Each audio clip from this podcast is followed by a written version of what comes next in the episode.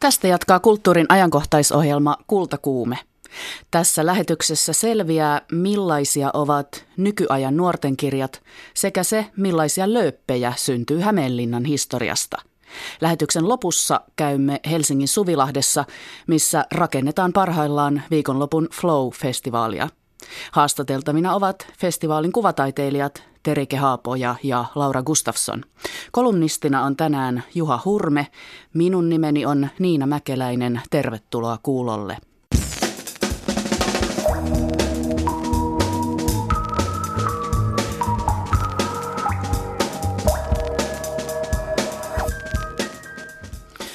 Kirjasyksy on taas ovella. Nyt elokuussa tulevat painosta syksyn ensimmäiset kirjat ja koulutkin alkavat näinä päivinä. Eilen täällä Kultakuumessa puhuttiin uudesta opetussuunnitelmasta ja siitä, millaisia ihmisiä sen myötä kasvaa. Yksi asia, mikä kaikkia huolestuttaa, on nuorten lukeminen. Tänään luomme katsauksen juuri siihen – Täällä studion pöydällä on nuorten kirjoja ja kustantamon, kustantamojen syksyn katalogeja.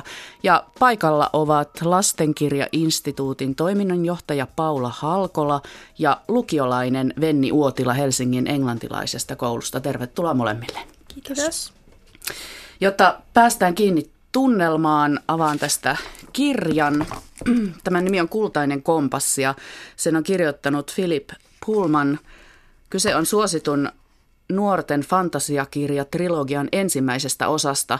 Ja saat Venni ihan kohta kertoa, miten tämä kirja liittyy sinuun, mutta näin tämä alkaa. Lyra ja hänen daimoninsa kulkivat collegein pimenevän ruokasalin läpi, pysytellen tiukasti yhdellä seinustalla, niin ettei heitä voitu nähdä keittiöstä. Salin päästä päähän ulottuvat kolme pöytää oli jo katettu. Niukka valo heijastui hopeista ja laseista – ja pitkät penkit oli vedetty pöytien eteen odottamaan vieraita. Ylhäällä varjoisilla seinillä riippui aikaisempien rehtoreiden muotokuvia. Lyra pääsi korokkeen luo, vilkaisi avointa keittiön ovea ja kun ei nähnyt ketään, meni pääpöydän luo. Pöydän kattaus oli kultaa eikä hopeaa. Eivätkä istuimet olleet tammipenkkejä, vaan samettipäällysteisiä mahonkituoleja. Näin alkaa siis kultainen kompassi, fantasiakirja. sinä olet Venni 16-vuotias lukiolainen. Tänään alkoi lukion toinen vuosi sinulla Joo. juuri. Ja olet parin päivän päästä lähdössä Yhdysvaltoihin WorldCon-nimisen fantasiatapahtumaan, jossa pidät esitelmän tästä Pulmanin kirjasta. Mikä tämä tapahtuma on, mihin olet menossa? Joo, siis tota, Worldcon on tämmöinen science fiction ja fantasia tapahtuma, joka vuosi järjestetään ja tota, äänestetään siitä, niin kuin, että missä maassa järjestetään. Ja tänä vuonna se tosiaan tapahtuu siellä Kansas Cityssä, Missourissa. Ja sinne on sitten lähdössä maanantaina. No, mitenpä olet sinne päätynyt luennoimaan? Tota, meillä oli koulussa semmoinen äh, kurssi fantasiakirjallisuudesta – ja tota, meidän piti lukea tie, joku fantasiakirja, ja mä valitsin sitten kultaisen kompassin. Ja oli siis tarkoituksena kirjoittaa tämmöinen argumentoiva essee tästä kirjasta. Aihe oli ihan vapaa, sai itse valita. Ja mä tota, kirjoitin sitten esseen tästä kirjasta, ja tota, öö, tai niin kuin käyttäen tätä kirjaa mun ensisijaisena lähteenä. Ja sitten mun opettaja luki sen ja piti siitä tosi paljon. Öö, tykkäsi siitä ja ehdotti, että mä lähettäisin tämmöisen ehdotuksen sitten tälle Worldconin tämmöiselle komitealle, jotka sitten, joille lähetetään ehdotuksia erilaisista tyyppisistä esiintymisistä öö, sitten tänne tapahtumaan. Öö, ja sitten mun ehdotus hyväksyttiin, hyväksyttiin ja tota, sitten lähdettiin suunnittelemaan, että miten olisi mahdollista, mahdollista sitten päästä sinne. Mm. Tämän sinun alustuksesi otsikko on Tomorrow isn't now yet, at least not for women, a feminist critique of Philip Pullman's The Golden Compass. Tämä on siis englanniksi Golden Compass tämän kirjan yeah. nimi, ja sinulla on feministinen näkökulma ja hyvin akateemisesti vakuuttava tämä otsikko. Um, kerro lisää kohta tästä näkökulmasta, mutta kerro ihan ensin, että mikä, millainen kirja tämä on tämä kultainen kompassi, mitä siinä tapahtuu ja minkälaisessa maailmassa siinä liikutaan? Siinä on tosiaan päähenkilönä tämmöinen Lyra, 12, 11-12-vuotias tyttö, joka tota, elää tämmöisessä öm, rinnakkaisessa universumissa, niin kuin meidän maailmaa, maailmaa rinnakkaisessa, miten se ikinä nyt sanotaankin, mutta siis rinnakkaisessa universumissa kuitenkin, mm. jossa ö, tavallaan ö, ehkä sitä voisi parhaiten kuvitella niin kuin ihmisen sieluna, joka on tämä, niin kuin, heillä on nämä daimonit, ja sitten tässä on tavallaan päähenkilössä tämä Lyra ja hänen daimoninsa ö, Pantalaimon. Ja tota, siellä sitten tosiaan se on tosi tapahtumarikas kirja ja mä en, niin mä en paljasta ää, kaikkea, mutta, mutta ne tosiaan asu, lähtee siitä, että ne asuu siellä Jordan Collegeissa, joka, ää, ja Lyra on siis tota, orpolapsi, joka asuu sitten täällä ja sitten tava, ää, rupeaa tapahtua kaikkea niin kuin, ää, hyvin ö, fantastista. Mikä ja. tämä on tämä feministinen kulma, minkä sitten valitsit tähän? Mikä, mikä sinua tässä kiinnosti? Öö, joo, siinä on tosi paljon mielenkiintoisia hahmoja mun mielestä ja mä halusin niin kuin, tarkastella niitä tämmöisen niin kuin, ö, naiskuvan ja halusin tarkastella sitä naiskuvaa, mitä tämä kirja välittää ja semmoista ö, sukupuolirooleja ja stereotypioita koska tämä on mulle silleen tosi tärkeä aihe. Ja mä halusin kirjoittaa siitä, mä tiesin heti, että tästä mä haluan kirjoittaa. Ja tota, tämä oli tosi hyvä kirja siihen nimenomaan tällaiseen työhön, koska siinä on tosi mielenkiintoisia erilaisia hahmoja. Ja, tota, ja on niin kun, tätä kirjaa on jopa ylistetty semmoisena hyvänä feministisenä lukukokemuksena ja sitten mä halusin lähteä tutkimaan, että miten on sitten mun mielestä. No oli, onko se feministinen lukukokemus? Öö, joo, on se, on se, se on ja se ei ole. Siinä on puolensa tota, tosiaan siitä, puhun siinä mun esitelmässä siitä, että, että tavallaan, että mikä tässä kirjassa on, on nimenomaan hyvää, hyvää esimerkiksi Lyran hahmossa ja näissä muissa vahvoissa naishahmoissa. Ja, tota, ja, sitten mikä ehkä, tai, ja sitten myös sitä, että mikä ei ehkä välttämättä olekaan niin semmoista hyvää myöskään löytyy puolensa. Hmm. Sinä luet paljon, niin onko tällainen fantasia sinun suosikkisi yleisesti ottaen? Öm, mä luen hirveästi kaikkea. Tota, ö, fantasia joo, on lukenut ja luen aika paljon myös kaiken mun ohella. Siis ö, en osaa sanoa, että olisi ihan välttämättä niin kuin suosikki, mutta hyvänä, hyvässä kärkikolmosessa kyllä ehkä. Mutta. Hmm. Täällä on tosiaan myös Lastenkirjainstituutin toiminnanjohtaja Paula Halkola täällä studiossa. Onko sinulle tuttu tämä Pulmanin trilogia? Tämän trilogian nimi on Universumien tomu. Ja tämä Kultainen kompassi on ilmestynyt jo vuonna 1995, että nyt ei puhuta mistään tämän syksyn kirjasta. Kyllä Pulman on ihan tuttu. Mä en itse ole nuorempana hirveästi lukenut fantasiaa, että mä en tätäkään ole lukenut, mutta tästä tuli myös elokuva muutamia vuosia sitten ja sekin kertoo siitä suosiosta, mikä Pulmanilla on Suomessa ollut, että että kyllä tarinan tiedän, ja, mutta en, en ole vielä päässyt itse siihen maailmaan sukeltamaan. Hmm. Nyt jos liikutaan 90-luvulta tähän päivään, niin minua kiinnostaa kuulla, minkälaisia nuorten kirjat ovat juuri nyt. Ja sitten tuntuu tarpeelliselta ensin määritellä, mikä on nuorten kirja, koska lasten ja nuorten kirjat niputetaan näissä kustantamojen katalogeissa yhteen ja usein tilastoissakin Viime vuonna Suomessa ilmestyi yli tuhat lasten ja nuorten kirjaa. Ne on tosiaan yhdessä. Jos sarjakuvat lasketaan mukaan, tulee kappalemääräksi tai nimekemääräksi 1300. Ja tämä luku on aika vakiintunut ilmeisesti näihin. Joo, se on pitkä ollut kasvussa ja nyt viime vuosina on huomattu, että se on lähtenyt vähän tasaantumaan, mikä varmaan on ihan hyväkin homma, että, että panostaa siihen laatuun. Laatuun tehdään hyviä, hyviä kirjoja niin, että ehditään niitä myös lukea ja ne ehditään löytää. Öö, Mutta mikä on nuorten kirja? Mikä on nuorten kirja, se niin. oli se kysymys. Joo, öö, meillähän kustantamot määrittelee yleensä. Ne, he tekevät jo sen jaottelun, että puhutaanko lasten vai nuorten kirjasta.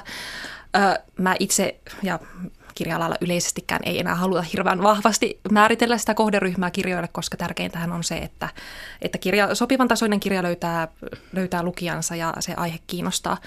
Yleisesti voi sanoa, että nuorten kirjat alkaa ehkä siinä 12 vuoden iästä. Nykyään viime vuosina on ollut tullut suosituksi tämä young adult genre, eli nuorten aikuisten kirjallisuus. Voidaan puhua isosta trendistä maailmalla. Siinä ehkä kohderyhmänä puhutaan 15-vuotiaista aina 21-vuotiaisiin, 30 asti, eli aikuisetkin on tarttuneet aktiivis- aktiivisemmin nuorten kirjoihin. Luetko Venni nimenomaan nuorten kirjoja vai myös aikuisten kirjoja? Miten vai ajatteletko tällaisia genre-rajoja ylipäätään? No joo, äh, mä luen aika paljon sekä että, että tota, kummastakin kategoriasta kyllä uppoo. No tässä on nyt pöydän ympärillä vähän eri aikoina nuoruuttaan eläneitä ihmisiä, että minun oma nuoruuteni sijoittuu tuonne 80-luvun lopulle ja ehkä vähän 90-luvun alkuunkin. Ja sitten Paula on ollut nuori kymmenen vuotta myöhemmin siitä. Ja yhä edelleen. Ja yhä edelleen. Ja Venni on nykypäivän lukiolainen. Rupesin muistelemaan, että mitä nuorten kirjoja silloin luettiin, kun minä olin nuorten kirja iässä. Ja muistin ainakin Taru Mäkisen Tinkakirjat, joiden päähenkilönä oli tämmöinen punkkarityttö. Ja, ja sitten pulpahti esiin tämmöinen kirja kuin Kymppi neitsyydestä. Ja yhdenlainen sukupolvikokemus on varmasti Anna-Leena Härkösen häräntapoase, joka tuntuu, että kaikki sen lukivat koulussa minun aikanani. Mm, ja paljon oli sellaisia kirjoja, että nimiä en muista, mutta jos käsiteltiin jotain nuorten ongelmia, aborttia, alkoholin käyttöä, huumeitakin varmaan. Um, niin nyt kiinnostaa se, että miten aikojen saatossa nämä nuorten kirjojen käsittelemät aiheet ovat muuttuneet. No sanotaanko, että nuorten kirjallisuus on koko ajan monipuolisempaa.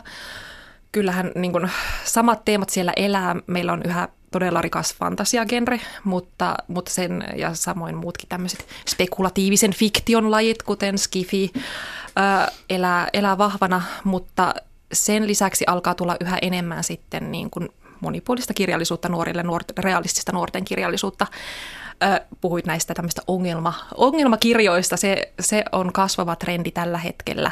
Nyt voi jossakin näin semmoisen termin kuin siklit, eli alkaa tulla chiklitin ohelle myös tämmöistä niin kuin hyvinkin ää, realistisesti, jopa inhorealistisesti välillä ää, maailmaa kuvailevia ää, kirjoja, dystopiat on kasvussa. Eli sanotaanko tämmöistä ahdistusta, ää, ongelmia, sairauksia esiintyy tällä hetkellä aika paljon paljon nuorten kirjoissa. Toki sitten sinne mukaan mahtuu, mahtuu paljon muutakin. On aika paljon erilaisia identiteetin rakentumista kuvaavia kirjoja. Ö, alkaa tulla myöskin sukupuolen, ö, sukupuolen kokemukset nuorten kirjoihin vahvasti uutena ilmiönä, mikä ehkä on meidän ajassa muutenkin vahvemmin nyt esillä. Minkälaisista aiheista, Venni, sinä olet kiinnostunut? Mm, no aika paljon kaikenlaisesta. Tota, just tuommoisesta hyvin realistisesta, äh, realistista aiheista, mutta myös sit niinku fantasia ja kaikki tämmöiset yliluonnollinen kiinnostaa. Et oikeasti, oikeastaan aika tosi kaikki ruokainen on sen suhteen, että... Hmm. Tässä oli sellaisin näitä tosiaan syksyn kirjoja ei ole vielä paljon saatu luettavaksi, koska ne ovat monet vasta tulossa, mutta äh, tällaisia poimin sieltä että toisaalta oli siis hevoskirjoja julkaistaan edelleen ja sitten oli tällainen nuorten romaani poikabändin tarinasta, kotitekoisen poikabändin alkeet. Kuulostaa siltä, että se olisi voinut olla jo silloin 80-luvullakin. Mutta sitten oli Esko-Pekka Tiitisen nuorten romaani maahanmuuttajien ja kantasuomalaisten kohtaamisesta ja kirjosta. Neljän tuulen paita on tämän romaanin nimi. Sitten siellä on The Next One. Ysiluokkalainen poika kokeilee taitojaan verkkokirjoittajana ja urheiluselostajana. Niin nämä ovat selvästi tällaisia nykypäivän aiheita. Joo, kyllä siinä näkyy ehkä sitä kirjoja. Musta tuntuu, että lasten ja nuorten kirjallisuus on aina tarttunut aika nopeasti yhteiskunnallisiin teemoihin ja muutoksiin. Tästä huomaa muun muassa tämän maahanmuuttaja, maahanmuuttajakysymyksen monikulttuurisuuden, joka tällä hetkellä on aika semmoinen ajankohtainen aihe, ja se alkaa näkyä sekä lasten että nuorten kirjallisuudessa vahvemmin. No Suomi on lukutaidossa edelleen maailman huipulla, mutta lukeminen ei jakaudu tasaisesti. Toiset lähtevät Amerikkaan pitämään kirjallisuusluentoja, mutta toiset eivät juuri lue mitään ja tämä on hyvin sukupuolen mukaan jakautunut myös ja asuinpaikan sosiaalisen taustan mukaan.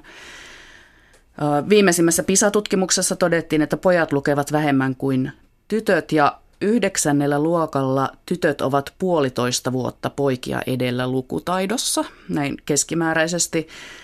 Ja tämä ero tyttöjen ja poikien välillä alkaa syntyä jo alakoulussa. Ja eniten on heikentynyt Itä- ja Pohjois-Suomen poikien lukutaito. Ja perhetaustan vaikutus on lisääntynyt, eli että miten koulutetusta ja varakkaasta perheestä tulee, niin se vaikuttaa lukemiseen. Ja tässähän on tietysti taustalla luokkaerojen kasvu Suomessa sinänsä ja sitten mitä ongelmia meillä on sukupuolijärjestelmästä, miten tyttöjä ja poikia kasvatetaan. Mm, mutta jos katsotaan näitä kirjoja, mitä julkaistaan, kun aiemmin puhuttiin voimakkaasti tyttö- ja poikakirjoista ainakin, niin onko vielä sellaista – Kyllä sitä on. täytyy, täytyy sanoa, että vaikka itse haluaisi ajatella, että, että sitä jotenkin kirjat olisi vain kirjoja eri aiheista ja, ja me voitaisiin löytää niitä ilman sukupuolirajoja, mutta kyllähän se, kun seuraa ihan lasten kulttuuria, niin, niin sukupuoliroolit on yhä vahvasti esillä joka puolella. Ja se, niitä rikotaan koko ajan enemmän, mutta se, jos katsotaan sitä massaa kirjoja, mitä tuotetaan, niin kyllähän siellä on vielä prinsessatarinat ja vaaleanpunaiset, äh, vähän romantilliset tarinat, hevoskirjat, jotka ehkä houkuttelee sitten tyttölukijoita. Ja pojille vielä, yhä vieläkin tehdään vähän vähemmän semmoisia niin kuin, äh, varsinkin tämmöisille ylä, yläkoulun lukioikäisille pojille suunnattuja kirjoja, joissa päähenkilö olisikin sitten, sitten poika. Mutta tuota, äh, Siinä on tosiaan hidasta muutosta koko ajan tapahtumassa, että meillä se kirjo, kirjoaiheissa ja myöskin siinä päähenkilöiden roolissa ö, koko ajan rikastuu. Eli myöskin tytöt saa vähän riakkaampia, ö, riakkaampia rooleja ja sitten tämä aihevalikoima on koko ajan runsaampi. Mä toivoisin vielä kyllä, että voitaisiin nähdä yhä enemmän siis sitä, että, että tyttö voi vaikka perustaa sen bändin tai, tai harrastaa sitä jääkiekkoa, että se ei ole, nämä jalkapallokirjat ei ole automaattisesti pojille ja, ja sitten, sitten romanttiset äh, tallitarinat tytöille. Mm. Mutta niin, onko sulla joku resepti, että miten ne pojat saadaan lukemaan sitten No kyllä mulla on paljonkin ajatuksia. Siis ihan yksinkertainen resepti on se, että tehdään kirjoja eri aiheista ja semmoista aiheista, jotka tämän päivän nuoria tyttöjä ja poikia kiinnostaa. Musta tuntuu, että, että yksi yksi semmoinen hyvä resepti voisi olla tehdä ihan niin kuin myöskin tietokirjallisuus. Eli meillähän muun muassa elämäkertakirjat on pitkään kiinnostanut monenikäisiä nuoria ja niitä on alettu suuntaamaankin vähän nuoremmille lukijoille ihan rehdisti myöskin sieltä niin kuin kustantajien puolelta. Ää, mm. Sano nopeasti, sanoit minulle puhelimessa, että Ruotsissa tämäkin asia on paremmin, niin mitä tarkoitit? no, mehän aina tykätään verrata itseämme Ruotsiin, mikä tietenkin Ruotsissa tuotetaan kaksi kertaa enemmän kirjoja kuin täällä meillä, eli sitä ihan totta kai siellä on vähän rikkaampi tämä tämä kulttuuri. Ruotsissa muun muassa huomaa, että, että siellä on kuva, kuvitettuja nuorten kirjoja tullut enemmän, mikä on mun mielestä semmoinen mielenkiintoinen trendi. Me eletään yhä visuaalisemmassa maailmassa ja, ja se näkyy nuorten ympäristössä vahvasti. Ja jos ajatellaan, että meillä on yhä enemmän eri tasoisia lukijoita eri ikäryhmissä, niin kuvakirja on siinä hyvä semmoinen houkutin. Hmm. Pyysin teiltä kirjavinkkejä nuorten kirjoista, niin nyt tiiviit esittelyt. Venni, aloitatko sinä, mitä sinä valitsit? Mä tota, otin ton John Greenin novel, äh, anteeksi ei novellit, vaan romaanit. Äh, muun muassa toi tähtiin kirjoitettu virhe on yksi mun ihan suosikeista. Tosi tota, tämmöistä realistista nuorten, autenttista nuorten kirjallisuutta ja sitten sitten ihan nämä Outolintu ja Nälkäpelisarjat on ollut ihan mun suosikkeja, siis koukutti mut aivan täysin. Ja sitten tota, tämmöinen kuin Storm Sisters, ää, joka on nyt tänä vuonna julkaistu ensimmäinen osa, kun Kuohuva maailma, niin on just tämmöistä, jos hakee niin kuin vahvoja naishahmoja, niin siitä kyllä todellakin, todellakin löytyy. Ja siis oli tosi vaikuttava kirja. On ollut. Kiitos. Entä Paula? No mä ottaisin nyt tämmöistä uudemmista kirjoista Siri Kolun Kesän jälkeen kaikki on toisin, joka kertoo sukupuoltaan muuttavasta nuoresta. Ja hänen tarinsa hyvin, hyvin lyyrinen kertomus. Öö, suosittelen vahvasti. Öö, sen jälkeen pakko ehkä mainita Salla Simukka. Kyllä tä- tässä ajassa jokaisen suomalaisen pitäisi tietää meidän maailmalla menestyvä nuorten kirjailija, jo- jonka on saanut jopa elokuva-oikeudet myytyä Yhdysvalloissa. Öö, ja ehkä sitten Mika Wikströmin Meidän jengin Slaattan jos puhutaan pojille suunnatuista kirjoista tässä ajassa, niin, niin tämä on tämmöinen jalkapalloaiheinen kirja, josta sitten voisi löytää ehkä lukemista sellainen, joka, joka ei välttämättä sitten nuorten kirjoihin muuten ole tullut tarttuneeksi. Kiitos näistä vinkkeistä. Venni Uotila ja Paula Halkola sekä vierailusta Kultakuumessa. Kiitos. Kiitos.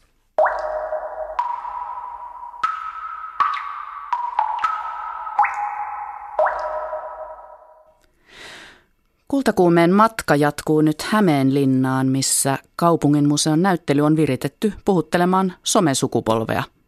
Hämeenlinnan kaupungin museon uusi päänäyttelytila avattiin tänä kesänä Skoogsterin, Skoogsterin talossa.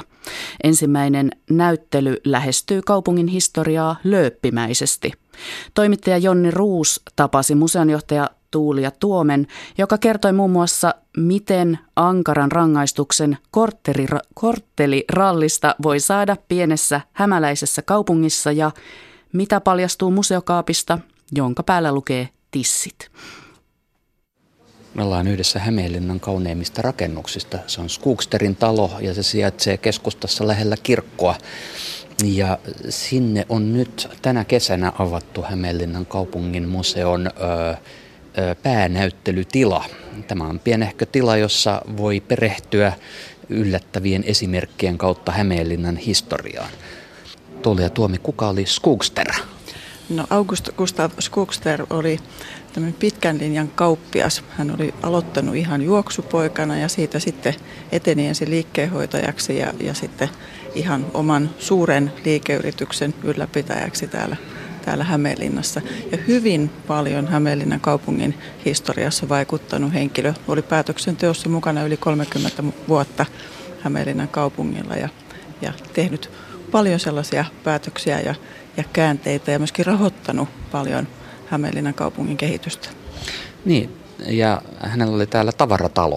Hänellä oli täällä tavaratalo ja tämä tavaratalon rakennus, Skuksterin rakennus valmistui 1906 ja seuraavana vuonna 1907 tässä avattiin tavaratalo ja se oli tosiaan ensimmäinen tavaratalo Suomessa Helsingin ulkopuolella. Eli Hämeenlinna oli aivan kehityksen kärjessä jo silloin. Konsumerismin keskus. Kyllä. Te olette rakentanut näyttelyn sellaisella tavalla, joka toivottavasti puhuttelee kärsimättömiä somesukupolven ihmisiä. Täällä on kerrankin, teksti, täällä on kerrankin museo, jossa on tekstiä sopivassa suhteessa, että täällä ei ole mitään sellaisia niin pitkiä, pitkiä tota, vuodetuksia, ellei välttämättä sellaisia halua lukea. Tämä on tämmöinen kaappilähestymistapa. Asiat avataan mustien kaappien ovien takaa. Joo, meillä lähtökohtana oli se, että, että tehdään sellaista, mistä ihmiset on kiinnostuneet. Ja ihmiset on kiinnostuneita uutisista, skuupeista, keltaisen lehdistön lööpit kiinnostaa ihmisiä. Ja otettiin tämmöinen samanlainen lähtökohta, että entäs jos Hämeenlinnan historia olisi tässä vuosisatojen saatossa kirjoitettu iltapäivälehtiin, niin minkälaisia otsikoita sieltä olisi löytynyt? Ei voida jatkaa tätä keskustelua pidemmälle huomioimatta tätä puujalkaa, jonka vieressä ollaan. No, siinä on yksi puujalka vitsi ja, ja tuota, otsikko menee, että Sibelius soitti puujalan tahtiin ja tässä on esillä tämä puujalka, jonka tahtiin Sibelius on soittanut näin Sibelius juhlavuoden äh, jälkimainingessa, kun on ollut Sibelius sitä ja Sibelius tätä, niin se on varsin riemukasta, että Sibelius kuitataan täällä tässä museossa yhdellä puujalalla. No meillä on sitten Hämeenlinnassa tuo toinen Sibeliukseen keskittynyt museo, että sieltä löytää sitten vähän erilaista tarinaa tästä säveltäjämestarin taustasta. Mutta tämä puujalka, miten tämä liittyy äh, Jean Sibeliukseen? Tämä liittyy sillä tavalla, että, että Jean Sibelius ystävystyi tämmöisen Juhan Johanssonin kanssa, joka tunnettiin täällä Hämeenlinnassa Pilli Johanssonina, eli, eli hän, hän soitti huilua. Ja, ja tietysti Hämeenlinna oli pieni kaupunki ja kaikki musiikkiin orientoituneet varmasti tunsivat toisensa. Ja, ja Sibelius tosiaan tähän Puujalka Johanssoniin tai Pilli Johanssoniin tutustui ja, ja, ja soittelivat yhdessä. Eli Pilli Johansson sitten äh, tahtia polki puujalalla ja Sibelius äh, seurasi perässä. Kyllä, näin se varmasti meni. Eli tässä oli yksi välähdys Hämeenlinnaan. Toisenlainen välähdys on tässä meillä tarjolla. Täällä on Lyseon liikuntasalissa harjoitettu ammuntaa. kouluampumiset on nykyisin hyvin, hyvin surullinen ja pelottava ja ikävä ilmiö. Tässä tapauksessa kouluammunta on kuitenkin tarkoittanut jotain aivan muuta. Kyllä, se on vähän harvinaisempaa ollut Suomessa, mutta tosiaan Hämeenlinnan Lyseon liikuntasalissa opetettiin oppikoululaisille ammuntaa. Tässä on ö, lasin alla neljä kivääriä. Täällähän oli paikkakunnalla asui kivääritehtäjä ja Hugo Standerschelt, joka, joka, joka tuota, sitten on tunnettu tämän Aulangon alueen maisemapuiston kehittäjänä. Hän on jollain lailla tähän kouluammuntaan kytkeytynyt. Kyllä vaan, eli hän lahjoitti aseita koululle, joiden avulla sitten voitiin tätä ampumaharjoittelua tehdä. Tätä tervehenkistä nuorten miesten urheilua. Kyllä, sitten tietysti historia kertoo, että siitä on saattanut olla hyötyäkin myöhempinä vuosina. Sitten meillä on ö, välähdys olympiahistoriaan. Ö, Hämeenlinna on myös olympiahistorian kannalta hyvin merkittävä kaupunki. Kyllä, mutta valitettavasti tämä, tämä osa Hämeenlinnan historiaa on hyvin vähän tunnettu. Et, paikalliset toki tietää, että, että Hämeenlinnassa järjestettiin Helsingin olympialaisten viisottelun kilpailut ja, ja myöskin pelattiin muistaakseni maahokkeita joitakin, joitakin pelejä. Mutta sitten kun jonkun ulkopaikkakuntalaisen kanssa ryhtyy puhumaan, että, että Hämeenlinna on olympiakaupunki, niin se kyllä herättää aika lailla kummastusta. Että haluttiin se nostaa tässä, tässä näyttelyssä myöskin näyttävästi esiin. Meillä on myös ö, näkymät oikeushistoriaan. Ö, nykyisinkin saattaa nähdä sellaista, että nuoriso ajaa yhtä korttelia ympäri tuossa keskustassa autostereoita huudettaen. Vuoden 1964 se ei tullut kysymykseen. Eräs nuori mies yritti tätä ja teki sitä aikansa ja joutui sitten oikeuteen. Kyllä vaan ja täällä meidän näyttelyssä Oh Hämeenlinna, niin voi kuunnella, että mitä tässä oikeudenkäynnissä keskusteltiin. Avaan tuosta luukun, niin sitten tämä asia alkaa kuulua. Iltana ei ollut yksipäinen ajokoneharjoittelija Annu Ollila, Sinikka Merkkisellä henkilöautoa EK 996 reitti ja Raatinkoneen kanssa Sibeliuksen kanssa Laulituskatu Kakarin noin puolet Tuosta on hieman vaikea saada selvää näin radion välityksellä, mutta jos tuo tässä paikan päällä sitä kuuntelee, niin hyvinkin saa selvää siitä, kun tuolla tiukataan nuorelta mieheltä, että kuinka monta kertaa, oliko hän todella kymmenen kertaa kiertänyt tämän korttelin autollansa ja sitten häirinnyt liikennettä ja hän, hän siellä vastaa, että, että ei suinkaan kymmentä, vaan ainoastaan viisi kertaa ja ettei tässä nyt mitään pahaa tarkoitusta ollut. Tuomio sitten kuitenkin tuli. Tuomio tuli ja hän sai tosiaan sakkoja yli 22 markkaa, mutta ei ollut tyytyväinen tähän tuomioon ja sen takia tätä oikeutta sitten käytiin. Toinen, jos ajatellaan linkki tähän päivään, on aivan tässä vieressä kenraali Mannerheimin lastensuojeluliitto, joka on tunnettu äitiyspakkauksista, niin, niin tässä on tällainen äitiyspakkauksen varhainen muoto.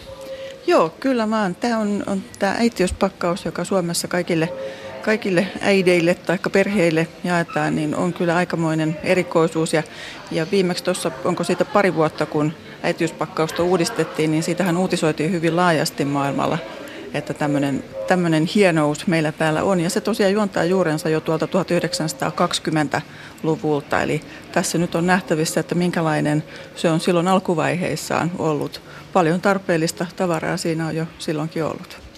No, vanerilaatikko tuossa, en tiedä onko tuossa nukutettu vauvoja, kuten nyt siis se uutisasiahan nykyisin on maailmalla, että suomalaiset pistävät vauvansa va- pahvilaatikoihin. Ö, millä lailla tämä vanerilaatikko kytkeytyy Hämeenlinnaan? Tämä vanerilaatikko löytyi erään hämeenlinnalaisen omakotitalon vintiltä. Ja oli suuri yllätys myöskin löytäjälleen, että, että sieltä tämmöinen, löytyi. Ja kun hän sen avasi ja totesi, että tässä on aivan aarre käsillä, niin onneksi huomasi ottaa yhteyttä museoon. On kaappi, jossa lukee Eeppinen mestaruus, sisältää lippalakin ja valokuvan, jossa on jääkiekkoilijoita nyt jos ei ole ihan hämeenlinnalainen, niin kun tässä ei ole mitään selitystä, niin, niin tota, voi olla hieman hämmentynyt, mihin tämä liittyy. Tai sitten tietenkin kyllähän, jos jääkiekkoa harrastaa. Mutta sanotaan, että ihminen ei ole hämeenlinnalainen eikä harrasta jääkiekkoa, niin hän, hän tuota on tässä ja miettii lieppalakin ja valokuvan äärellä mitä. Niin, todennäköisesti hän sitten kaivaa jonkinnäköisen matkapuhelintamin taskustaan ja googlettaa, että mitä Suomen mestari 2006. Mulla on itselläni tästä, tästä semmoinen muisto, mä en tuolloin vielä ollut Hämeenlinnassa, kun tämä eeppinen mestaruus tuli. Mä aloitin, aloitin Hämeenlinnan kaupunginmuseojohtajana vasta silloin syyskuussa. Ja tota, mä satuin olemaan täällä kaupungissa käymässä ja olin tuossa torilla – ja ihmettelin, että mitä täällä tapahtuu. Torilla on valtavan iso skriini ja joka puolelta katuja pitkin tulvi ihmisiä kohti toria. Olin autuaan tietämätön, että oli alkamassa tämä ratkaiseva peli, jossa sitten hämeenlinnalaisittain hyvin kävi. Itsellänikin kosketuskohta tähän hämeenlinnalaiseen jääkiekkokulttuuriin on lähinnä se, että tiettyinä aikoina kuukaudesta niin kaupungin kaikki liikenneväylät ovat tukossa ja se johtuu siitä, että jäähallissa on jonkinnäköinen peli, jonne kaikki muut haluavat mennä. Tissejä mainostetaan. Tissit, katso kuvat. Nyt on ihan lööppi. lööppi lööppiaineesta on täällä. Uskaltaako tätä avatakaan? No aika varovasti. Tissithän kiinnostaa aina. Niin, ei sanottu päälle päin, että mitkä tissit. Niin, täällä nyt on tämmöiset hyvin ravitsevat tissit esillä. Siellä on siis lehmiä.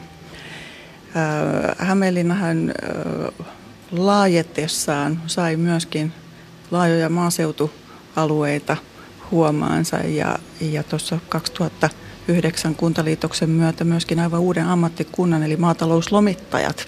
Ja tässä halutaan tuoda esiin sitä, että, että paitsi että on Hämeenlinnan kaupunki, niin Hämeenlinnassa on myöskin paljon maaseutua. Niin, se on tämä suomalainen käsitys kaupungista on sellainen, että, että sen ei tarvitse olla ihan hirvittävä urbaani ollakseen kaupunki. Hämmästyttävä seikka on, että Hämeenlinnan vanha asemarakennus on kovasti ollut erinäköinen aikanaan ja tuossa se nähdään raunioina. Tämähän on kaupunki, jossa on myös ollut ihan kovia taisteluita.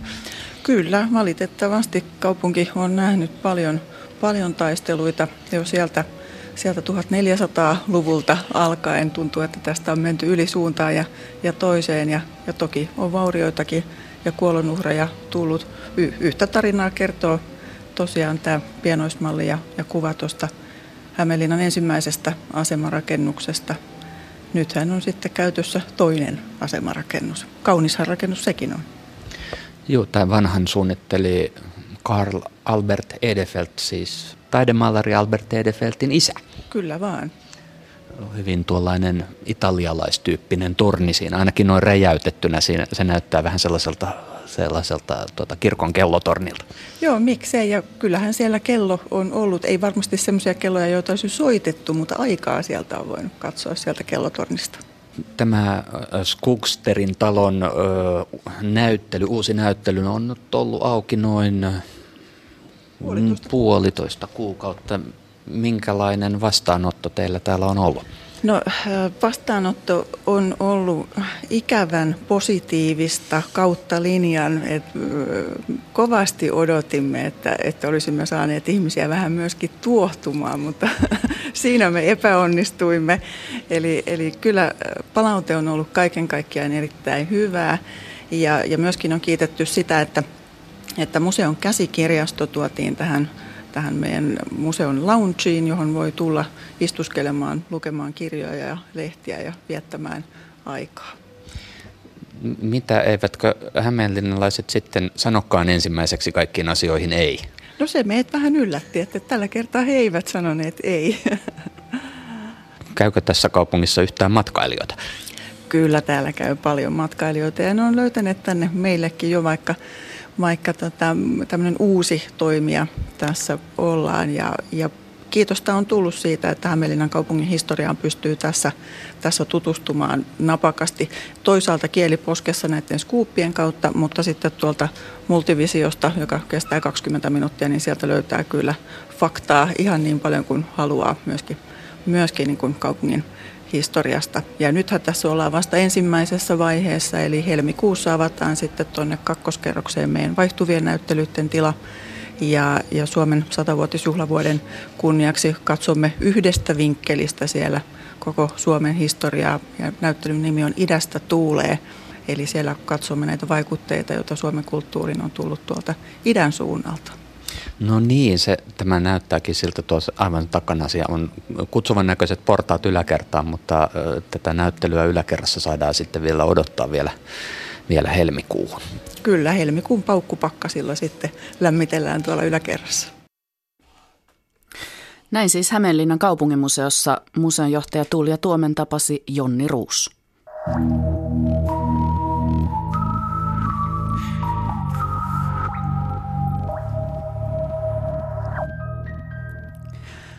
Huomenna käynnistyy Helsingin Suvilahdessa Flow-festivaali. Se on musiikkifestivaali ennen kaikkea, mutta Flowlla on myös oma, omat kuvataiteilijat. Kuvataiteilijoina toimivat tänä vuonna Laura Gustafsson ja Terike Haapoja. He toteuttavat teoskokonaisuuden nimeltä Embrace Your Empathy, vaali empatiaa itsessäsi. Teos on jatkumoa kaksikon toisten historiaprojektille, joka käsittelee luonnon ja eläinten asemaa. Ja uusi teos valmistuu siis Flowhun ja Flown jälkeen se tulee esille Suvila, Suvilahteen avautuvaan epäihmisyyden museoon. Tänne studion on nyt saapunut toimittaja Tuula Viitaniemi. Sinä tapasit taiteilijat aamulla siellä paikan päällä Suvilahdessa, niin miltä siellä näytti? Minulla oli tosiaan treffit taiteilijoiden kanssa tuolla Suvilahdessa kaasukellojen välissä ja he olivat vähän myöhässä ja odottelin siinä ja siinä on sellainen käytävä, jossa katossa liehui violetteja lippuja, joissa oli tällaisia iskulauseita kuten Revolution True Inclusion sekä Embrace the stranger, Strangeness in Others, eli vaali vierautta muissa – ja katselin niitä ja ajattelin, että onpa hienoja ajatuksia. Sitten Laura Gustafsson tuli paikalle ja kysyin häneltä, että niin, että missä se teidän teos on. Ja Laura katsoi vähän hämmentyneenä minua ja sanoi, että tämä on se teos. Niin tästä tuli sellainen ajatus, että niin, olin taideteoksen keskellä, enkä tajunnut, että olen kohtaamassa taidetta että tuollainen festivaaliympäristö on aika jännä paikka sijoittaa taidetta, kun siellä on valtavasti kuvia ja tekstejä ja mainoslauseita ja videoskriinejä. Ja nyt osa niistä on teoksia. Et miten se taide vaikuttaa, kun sä et tiedä, että kohtaa taidetta.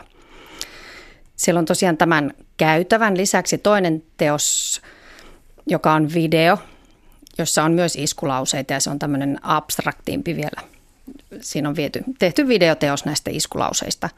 Ja ensimmäiseksi kysyin Laura Gustafssonilta, että mistä tässä Embrace ja Empathy teoskaksikossa oikein on kyse. Meillä on tällainen toisten historia-projekti ollut Teriken kanssa vuodesta 2012 ja nyt päästiin tänne Flow-festivaaleille tekemään teos. Täällä on laaja kuvataideohjelma ja tämä meidän Embrace Your Empathy-teos on tällainen, voisi sanoa, että preludi tai al- alkusoitto meidän syyskuussa aukeavalle epäihmisyyden museolle, joka tulee myös tänne Helsingin Suvilahteen. Terike Haapoja. Epäihmisyyden museo käsittelee epäinhimillistämisen historiaa ja se oikeastaan kartottaa sitä rajanvetoa ihmisen tai ihmisyyden ja eläimyyden välillä kuka on määritelty ihmiseksi ja kuka on määritelty epäihmiseksi tai ei-ihmiseksi tai ali-ihmiseksi tai eläimeksi. Koska tämä perustava rajanveto on sellainen, mikä on sitten oikeutuksena oikeastaan kaiken sorron ja hyväksikäytön taustalla. Että meillä on tällainen kaksoisstandardi. Ja se on jatkuvasti muuttuva raja historiassa ja se on yhä nyt tänä päivänäkin tietysti ihan aktiivisesti käytössä. Ja tämä epäihmisyyden museo, Museum of Non-Humanity, on tällainen ähm, ikään kuin todellinen museo, jossa tämä historia esitetään, mutta samalla kuvitteellinen tulevaisuuteen sijoittuva muistomuseo, jossa tämä epäinhimillistäminen on laitettu historiaan ja sitä voidaan sitten käydä siellä kontemploimassa. Tässä videolla juuri nyt vilkkuu erilaisia palloja ja lentäviä huiveja. Minä näen sitten siellä tulee sloganeita. Kuvaile vähän tätä teosta tai tätä videota lisää. No ne ei itse asiassa ole huiveja, vaan lintuja.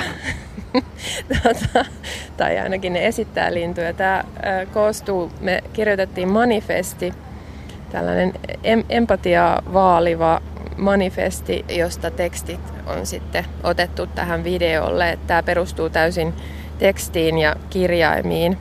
Me ei haluttu käyttää kuvamateriaalia, koska me tutkitaan tässä teoksessa, että miten, miten olisi mahdollista sanojen avulla kasvattaa semmoista jotenkin, tai luoda utopiaa, tai luoda niin kuin tämmöistä sisään kutsuvaa yhteiskuntaa kun sitten taas siinä epäihmisyyden museossa me tutkitaan aika paljon sitä, miten, miten sanoilla rakennetaan niitä eroja ja semmoista tota, poissulkemista.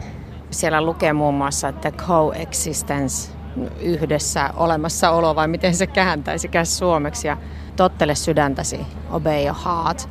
Tällaisia tiivistyksiä näistä ajatuksista, mitä olette työstäneet. Miten tämä teos, mitä luulette, sopii tänne Flow-festivaaleille, jonka vuoden taiteilijoita te kaksi nyt tänä vuonna olette? Me pyrittiin tekemään semmoinen mahdollisimman helposti vastaanotettava, että ei mitään, ei mitään tota mielettömiä esse-kokonaisuuksia ja vaikeaa filosofista kieltä, vaan lähdettiin ajatuksesta, että käytetään semmoista mainosestetiikkaa, mutta tämä nyt ehkä on siitä jo mennyt hieman abstraktimpaan suuntaan tämä teos, mutta aika nopeatempoinen ja semmoinen helposti vastaanotettava. Ja se on ollut yhtenä lähtökohtana, että koko Flow on tällainen pieni pienoiskaupunki tai pienoismaailma. Ja meidän yhtenä lähtökohtana oli Blade Runner ja Philip K. Dickin Do Androids Dream of Electric Sheep, joka on hieno teos ja tällainen jotenkin utopioiva ja siinä on itse asiassa hirveän paljon referenssejä myös niin kuin eläimiin ja eläimien niin kuin, rooleihin tulevassa. Nyt aletaan just vasaroida taustalla. Katsotaan löydetäänkö joku vähän hiljaisempi paikka jatkaa keskustelua. Nyt paikalle tuli myös animaattori Matti Vesanen, joka on toteuttanut tämän Laura Gustafssonin ja Terike Haapojan videoteoksen Embrace Your Empathy. Millainen yhteistyö tämä on sulle ollut? aika mielenkiintoinen päästä tekemään vähän taiteellisempaa ja vapaampaa työtä ja toimenkuva oli aika mielenkiintoinen, kun ei saanut käyttää muuta kuin vain kirjaimia ja niin, oikeastaan kirjaimia, mistä koko teos koostuu, niin oli mielenkiintoinen. Eli ne huivit, jotka ovat lintuja, niin olivatko ne M-kirjaimia kenties alun alkaen? Saattoi olla. Tässä on siis ajatuksena se, että tämä koko animointi on tehty tämän manifestin perusteella, joka me ollaan kirjoitettu. Eli kaikki nämä teokset on ikään kuin siitä syntyneitä visualisointeja. Ja manifestia saa ostaa julisteen muodossa sitten täältä Flown kaupasta, jos haluaa sen kotiin seinälle. Ja toinen teos, mikä täällä Flowssa on esillä, on käytävä, jossa on violetteja, lippuja tai kankaita, jossa on kuvia ja sloganeita. Kertokaa siitä teoksesta vähän lisää. Terri Kehäpoja. Ne on myös ähm, lähtenyt tästä samasta manifestista, eli nämä sloganit on otteita siitä manifestista. Ja taustana on ollut tällainen ajatus tulevaisuudesta, jossa lajien välinen yhteiselo ja tasa-arvo olisi saavutettu. Eli ne tavallaan on tällaisen tulevaisuuden vallankumouksen muistobannereita, mielenosoitusbannereita. Ja ne iskulauseet on sen tyyppisiä kuin revolution through inclusion tai include, include, include. Ja sitten toisella puolella kulkee sitten sarja lippuja, maiden lippuja, joita on hieman modifioitu niin, että niihin on otettu mukaan myös ei-inhimilliset. Ja se on aika keskeinen sellainen rajan, rajaveto maailmassa, että ihmiset muodostaa poliittisen yhteisön ja sitten eläimet ja luonto ja kaikki muu kuuluu sinne massaan. Että millainen meidän yhteiskunta olisi, jos he olisivat ikään kuin osa kansakuntaa. Niin, te olette nyt neljä vuotta työskennelleet tämän toisten historia kokonaisuuden kanssa. Onko se vaikuttanut omaan ajatteluun, Laura Gustafsson? Totta kai, kun yrittää katsoa maailmaa muiden kuin itsensä näkökulmasta, niin, niin kyllähän se laajentaa sitä pikkuhiljaa väkisinkin, mutta, mutta se tapahtuu aika semmoisina pyrskähdyksinä, että yhtäkkiä tajuaa, näkee, näkee maailman jonkun esim. koiran silmiin ja sitten on silleen, että mitä, mitä ihmettä, tämä on aivan erilainen paikka. Varmasti myös taiteellista tekemistä se on muuttanut sillä tavalla, että on ollut, mehän tehdään tällaisia niin kuin kummallisia kuvitteellisia instituutioita, oikeudenkäyntiä tai museoita tai muita. Ja se on aika kiinnostava tapa jollain tavalla niin kuin puuttuu yhteiskuntaan tai rakentaa yhteiskuntaan tällaisia niin kuin parasiittimaisia, utooppisia elementtejä ja sitten yleisö ikään kuin elää, elää ne todeksi, kun ne osallistuu niihin teoksiin. Ja se on ollut taiteellisena niin kuin metodina kauhean mielenkiintoinen ja avartava. Näin siis huomenna alkavan Flow-festivaalin taiteilijat Terike Haapoja ja Laura Gustafsson. Epäihmisyyden museo avautuu Suvilahdessa Helsingissä syyskuussa. Kultakuumeen kolumnisti, teatteriohjaaja ja kirjailija Juha Hurme on kesän aikana tarkastanut Kulttuurisuomen kunnon. Tarkistin tänä kohta umpeutuvana kesänä maan kunnon. Lupaavalta näyttää. Siirryin kesäkuun alussa junan ja bussin yhdistelmällä Sodankylään. Siellä oli koolla puolen sataa kiihkeää kirjailijaa ja kirjallisuuden ystävää. Aamu ennen lumisade raikasti tunnelmaa entisestään. Pudotin Rovaniemelle ja kiipeilin Onsvaaran luontopoluilla.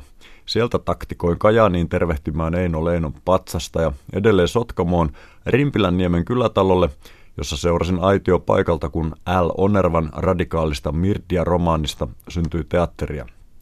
Sotkamosta vetäydyin Tampereen Teiskon Kintulamme retkeilumajalle todistamaan toista teatteripajaa, jossa hurjan Algot Untolan eli J.I. Vatasen avuttomia koki muodonmuutoksen teatteriesitykseksi. Teiskosta kipusin Haapavedelle sekä saunomaan että seminaariin, jossa juhlittiin Rosa Liksomin havun neulasen terävää taidetta. Sinkouduin Haapavedeltä Oulangan kansallispuiston Kuusamoon. Ankaran metsävaelluksen päätteeksi suunnistin napakymppiin, eli löysin joen varsiniityltä ryhmän esittämästä Samuli Paulaharjun syviä tunturin novelleja. Kurvailin yöksi Suomussalmen leirintäalueelle, jota pyöritti niin viisaan oloinen emäntä valtavan koiransa kanssa, että suositan molempia empimättä Suomen valtioneuvostoon. Suomussalmelta laskeuduin Rääkkylään kuulemaan kansanmusiikkia navetan ylisille.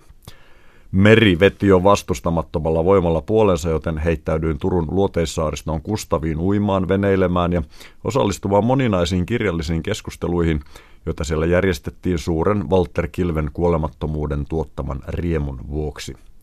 Oli jälleen itäpoikkeaman aika. Singahdin Lieksaan vaskiviikoille ja löysin Mätäs vaarasta Suomen komeimman areenan, jossa on 40 metriä korkeat kiviset seinät, laguuni lattiana ja taivas kattona. Lieksasta taitoin yksi pihlaaja, jossa esitettiin viikon ajan kaikkia ihmiskunnan ikinä keksimiä taiteita ja sirkuksia niin pontevasti, että lämpötila kohosi helle lukemiin koko maassa.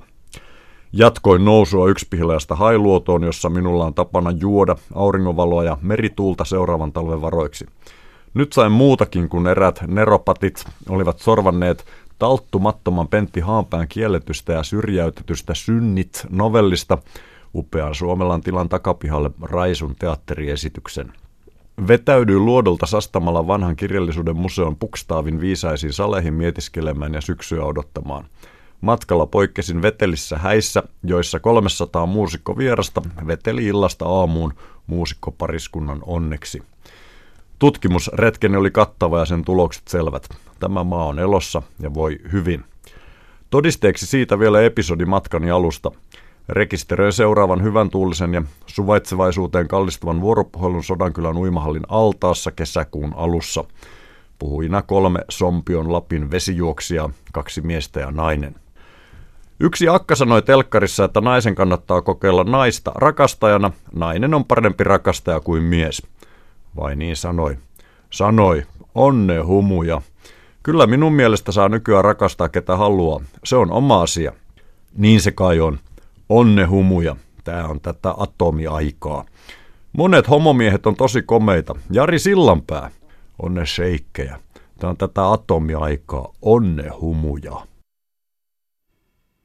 Näin kolumnoi Juha Hurme.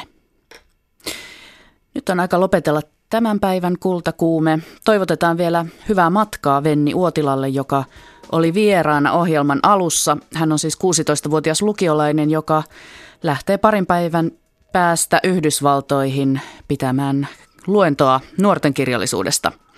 Ja toisin kuin tuossa ennen uutisia ehdittiin kertoa, niin Pyhät lehmät-sarja on siis vuorossa huomisessa kultakuumeessa. Huomenna kultakuume matkaa myös Fintiaanien maille. Suomesta lähti 1800- ja 1900-luvun vaihteessa kymmeniä tuhansia siirtolaisia Amerikkaan.